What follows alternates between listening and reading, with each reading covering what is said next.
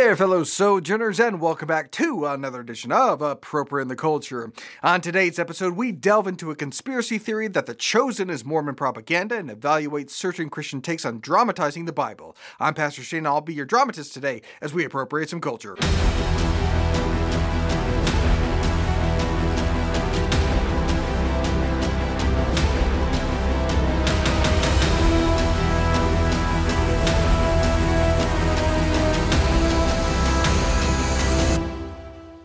So apparently, the trailer for The Chosen Season 3, which is a television show centered on the ministry of Jesus, has come under attack because in it, they have Jesus shamefully quoting from the Book of Mormon. Here's a video that breaks it down for us. The dissenters shared the trailer for season 3 of The Chosen, and shockingly, Jesus quotes the Book of Mormon. If you do not renounce your words, we will have no choice but to follow the law of Moses. And I have to admit that I was really enjoying the trailer up till that point, even though I don't watch this show and can't recommend it after the review we did on it having so many issues.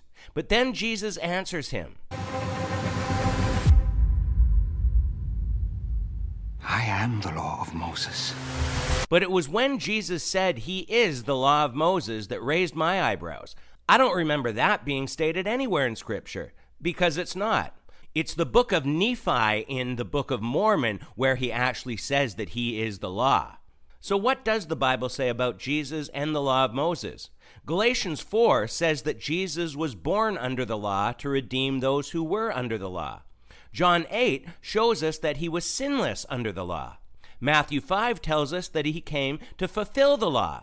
And those who are born again are now under the law of Christ, as Jesus tells us in John 13.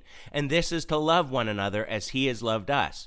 Jesus said that he is the way, the truth, and the life in John 14. And he fulfilled the law of Moses, but nowhere in the Bible did he claim to be the law.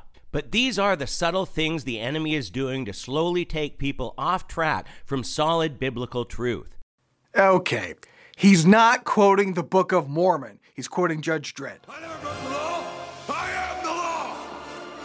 Definitive proof. What say you, Dallas Jenkins? So, number one, of course, I'm not quoting from. Judge Dredd. I've never read the Judge Dredd. first time I spent too much time, not I shouldn't take too much time, any time on this was after people started saying I was quoting from Judge So I Dredd. checked it out. And I'm like, actually, I'm not. It's not the same quote. But even if it was, it doesn't really matter um, because I still stand by uh, by the quote.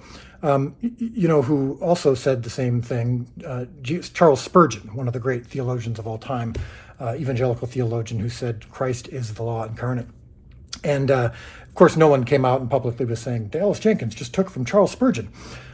but uh, here's the spoiler alert: um, I wasn't taking from either of them. It's not that revolutionary of a concept, uh, which I'll explain in just a moment.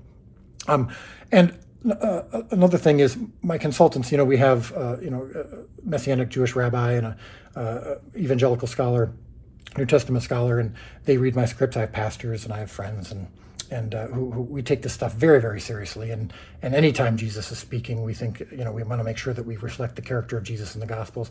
They had no problem with it. Um, and so when people are saying, uh, trying to explain to me why it's wrong, uh, d- trust me, we've already got, we've, we, we've already thought through these things. We take these things seriously in advance. Um, um, so when he says, "I am the law," I am the law. what you are trying to appeal to, that's me. I'm replacing what you put in your mind as the ultimate law. I am what you think is the law. Now, that's what Jesus is doing in this scene. And what's ironic about this controversy is that when you watch the entire scene, it's obviously taken from the time when Jesus is in Nazareth preaching in the synagogue. And uh, in this scene in the show, it is by far the most explicit portrayal of Jesus asserting his lordship, asserting his sole role as Savior, as, as responsible for your salvation that the show has ever had. It's him outright saying, Your religion doesn't save you. Your law doesn't save you. Your traditions don't save you. Only I save you. And that's what's funny about this thing is that that scene, I believe, most people who watch it will actually be extremely excited about this because The Chosen is making such a bold assertion, quoting Jesus from the Gospels, uh, from that from that famous scene in, in uh, that takes place in Nazareth. And so when the Pharisees are not in, in that moment are so horrified and shocked and saying, "We're going to assert the law of Moses because the law of Moses says that false prophets must die," and Jesus is saying, "I am the law of Moses." Now he's not only saying, "I am the fulfillment of the law of Moses," which I believe is similar to, if not the exact same thing as I am the law of Moses, but he's saying, I am your authority. I am asserting my lordship and my kingship, and that's why we stand behind the line. All right, so The Chosen as a television show is not ever meant to be a replacement of Scripture. They obviously take creative liberties, and plenty of lines of dialogue from Jesus are not directly from Scripture. But Dallas's explanation is fairly reasonable because when you look at Scripture, Jesus did say things like this. But do not think I will accuse you before the Father. Your accuser is Moses, on whom your hopes are set. If you believed Moses, you would believe me, for he wrote about me. But since you do not believe what he wrote, how are you going to believe what I say? But of course, this is not the first time people have complained about The Chosen. Here's another takedown. Now, right off the bat, I want to make something very clear. The Chosen is a narrative show, which means it's not a documentary. It's also not a church. It's not a nonprofit ministry. It's not formally connected to a denomination or faith tradition. And it's absolutely not a replacement for Scripture. It's a show. Now, however, that's not to diminish the importance of getting things right.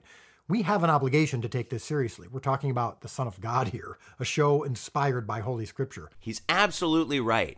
If this show is inspired by Holy Scripture, he better be taking it seriously. And it better be accurate in portraying who Jesus is and who the authors of the Bible are. Ultimately, the show needs to speak for itself. You should absolutely judge the show and make sure it doesn't violate your conscience or contradict the character of Christ or the intentions of Scripture. I know I do.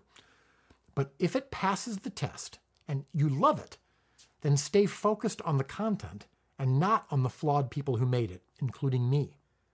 I'm just a flawed man and filmmaker trying to tell God's stories in a fresh way. We don't need a fresh or new way to tell stories in the Bible.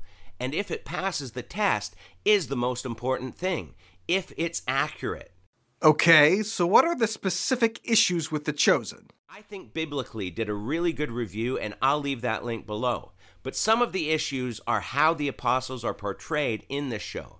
Simon Peter is often seen mocking John the Baptist by calling him Creepy John. I was standing next to John the Baptizer. What? Creepy John. and he walked by, like out of nowhere. And John freaked out. He said, Behold. I'm eating a new bug. That reminds me of a time with John. Simon calls him Creepy John. no, that's good. I like that. Pardon me if I'm not exactly jumping out of my sandals because Creepy John pointed at someone. Sounds like you're in a war out there with Creepy with John the Baptizer. This is just disrespectful, considering that we are told that out of all the men born of women, no one has risen greater than John the Baptist. Yeah, that's what Jesus says about John the Baptist. That's not what everybody in the entire world thought about John the Baptist. So, does the chosen portray Jesus as calling him Creepy John? The Bible does not say what Peter thought about John the Baptist. Maybe Andrew loved him, but Peter did think he was kind of a weirdo. Maybe. It's a choice for dramatic and creative purposes. So, next. They also depict Simon Peter as a rowdy fighter. Yes, Peter was non violent. He did cut off a man's ear once, but in a non violent kind of way. The one thing Peter was certainly not was a hothead. A frequent drinker. Drinking alone again, Simon? Well, you merchants need twice the help at sea. I need twice the help on land. Oh. Peter doesn't drink. At the Last Supper, it was grape juice, which is why later in the garden he had trouble staying awake, because it's an established fact that grape juice makes you a little drowsy. When Peter was accused of being drunk in the Bible, he didn't say, I've never had a drink in my life. He said, It's only nine in the morning. Pretty sure Peter drank. Next. A gambler. Before it was gambling, and now it's working. And a liar. I haven't been honest with you.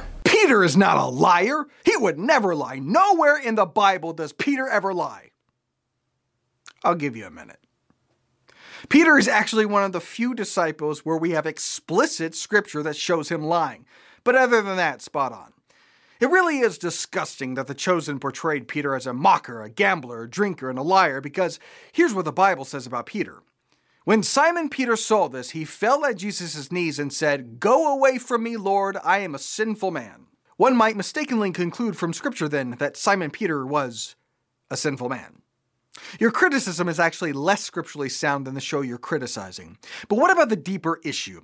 Should we ever take creative liberties? Can we ever fictionally portray Jesus? As one Twitter user put it, quote, I have an idea. Don't try to dramatically portray Jesus at all, and you won't run into problems like this. Scripture is sufficient. Okay, here's what we mean when we say that Scripture is sufficient. Here's a good definition from Wayne Grudem's Systematic Theology. The sufficiency of Scripture means that Scripture contained all the words of God He intended His people to have at each stage of redemptive history, and that it now contains all the words of God we need for salvation, for trusting Him perfectly, and for obeying Him perfectly. So, yes, we don't need the chosen for salvation. We don't need the chosen to trust God perfectly or to obey Him perfectly. We don't need it. Scripture is sufficient. But you know what else we don't need? Your tweet. Don't need it. We don't need your tweet for salvation. Don't need it to perfectly trust God or perfectly obey Him. Scripture is sufficient. So why did you tweet? It couldn't be that you thought it was helpful or instructional or edifying.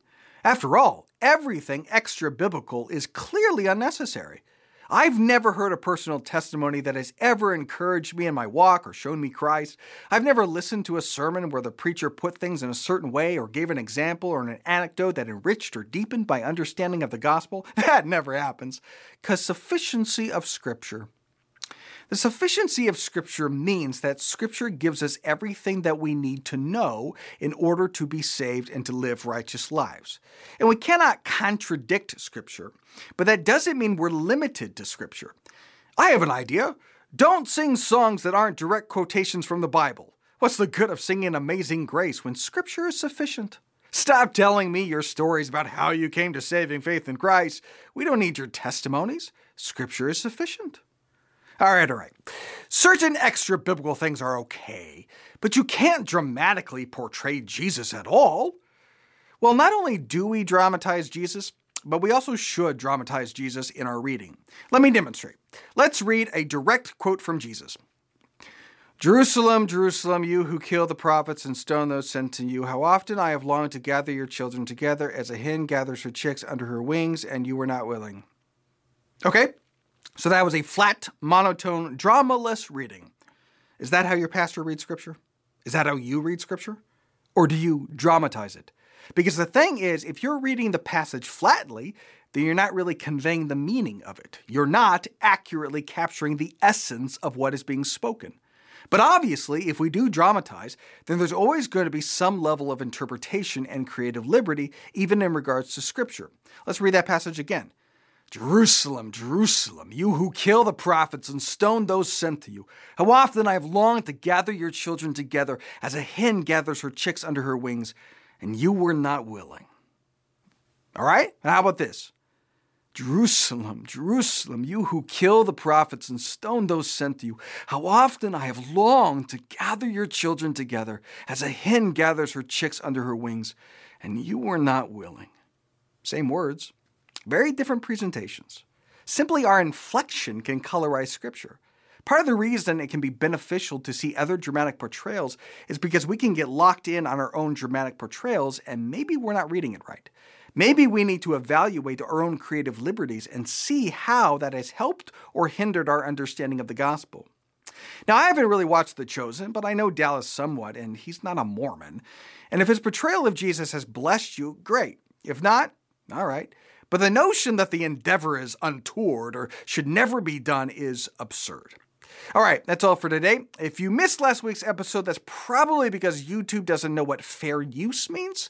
Uh, click the link in the TCC Weekly and it'll take you to it. Join my author's Facebook page, follow me on Locals or Twitter, leave a five star review, like, subscribe, do all the things, and I'll see you next week for more Appropriate in the Culture.